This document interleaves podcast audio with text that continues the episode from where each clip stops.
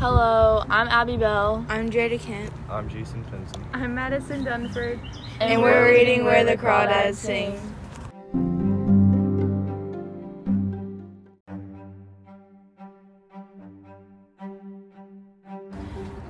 In Delia Owens' book, Where the Crawdads Sing, she portrays the main character, Kya, as an outsider who has no friends and everyone in the town has this hate towards her.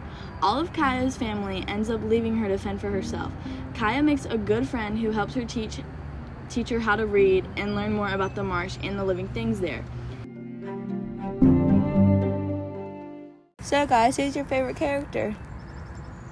Um, probably Jumpin' or Mabel. Uh, Mabel was really just like sweet to Kya and was like a mother figure sort of to her.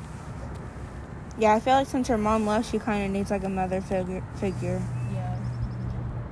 Um, Um, I think I'll actually have to stick with Kya because I don't know. I feel like just following her, like through her growing up, it just like shows like who she was, and I feel like I got to know her the most through the book.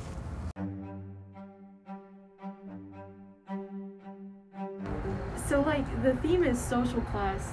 How does it? How it can like? What are some examples of it tying into everything? Like. um, I think one example is whenever she goes to the diner with her dad and like how everyone was like rude to her.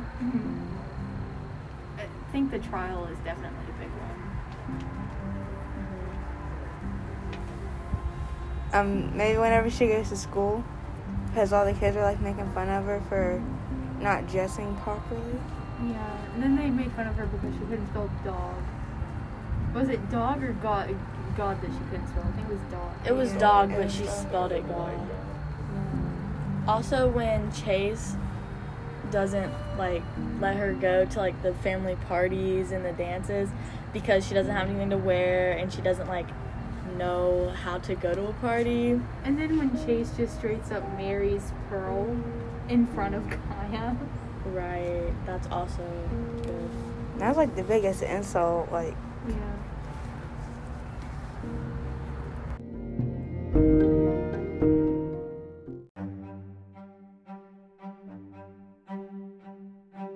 So my favorite part of the book was whenever Kya goes to school. Um, I really like this part because I think it's one of the most significant parts because it shows how people in the town kind of treated her and sets the tone for the rest of the book and the rest of her life. Um, probably my favorite part is when she's with Tate and he gives her all these books and like teaches her how to read because it shows that she's if she's given the opportunity to learn, then she can take that opportunity. But because of like social class and she didn't have the opportunity to go to school, it just shows that like everyone is able to learn and like grow and Yeah. And, Um, uh, the parts with Tate are probably my favorite as well. I like when he came back just to apologize and uh, said that he was just gonna be there for her no matter what, even though he left. Um, my favorite part of the book is like where Kya is pretty much like, even though she's treated terrible and she doesn't have a lot of chances to like prove herself, she still like does perfect. She do still does like mostly good in life. She makes plenty of money. She does. She makes plenty of like I guess you could call it art with her books, and she gets the love of her life. And um, I feel like Kai is very self Centered, self-centered. no self um what's the word I'm thinking of? I had no clue. Self self sufficient. Ah, yeah. Yeah, because like she kind of like makes everything kind of like work out, but like and in her way, I guess. and she doesn't she doesn't have to have anybody else to help her get there like she uses she works with herself to get where she needs to be Yeah. She like uses her resources. And then, like, at the same time, she's a poet. She's uh, basically a biologist at this point, like a marsh biologist, even though I don't, I'm not sure if she got her act, like an actual PhD in the book, but she's just a self proclaimed uh, marsh biologist. So, uh, she's very independent. And I feel like she's good at like turning things around, like turning bad things around and making them like kind of better. Yeah. You know what I mean? Like, learns from her not necessarily mistakes, but like bad things that have happened to her in the past.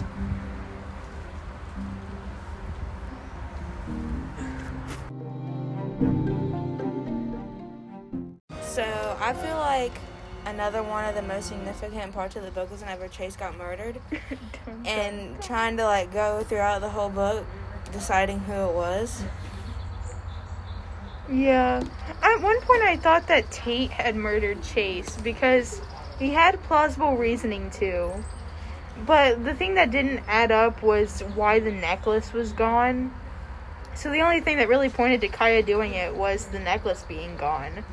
And then when Tate was put into the cop car after he was told that his father had died, made it like made my theory like even more like solid.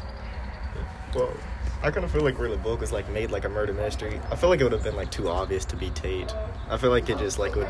I just feel like, yeah, there was some evidence, but I don't think there was enough to make him the prime suspect. And I feel like it would have just been way too obvious to make him the culprit. Yeah. See, I don't know though because throughout like the whole book, basically, I it made me think it was Tay Yeah. because he wanted Kya, but he couldn't have her because Chase had her. So mm-hmm. I feel like he it was jealousy, like out for like revenge almost. Mm-hmm. But then I I was shocked at the end when I found out.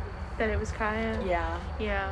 I mean, I was kind of surprised whenever I found out it was Kya, but one of my like theories was whenever, like whenever he got murdered, I thought it might have been um Jumpin', because mm-hmm. like Kya told him about like Chase slapping her and beating her and stuff, mm-hmm. and so he was one of my theories and stuff because she had to like kind of hold him back Yeah. from going to tell the police or whatever. Mm-hmm. So It's it was weird. Well, not necessarily weird per se. Just you know, it had you thinking. It had you going.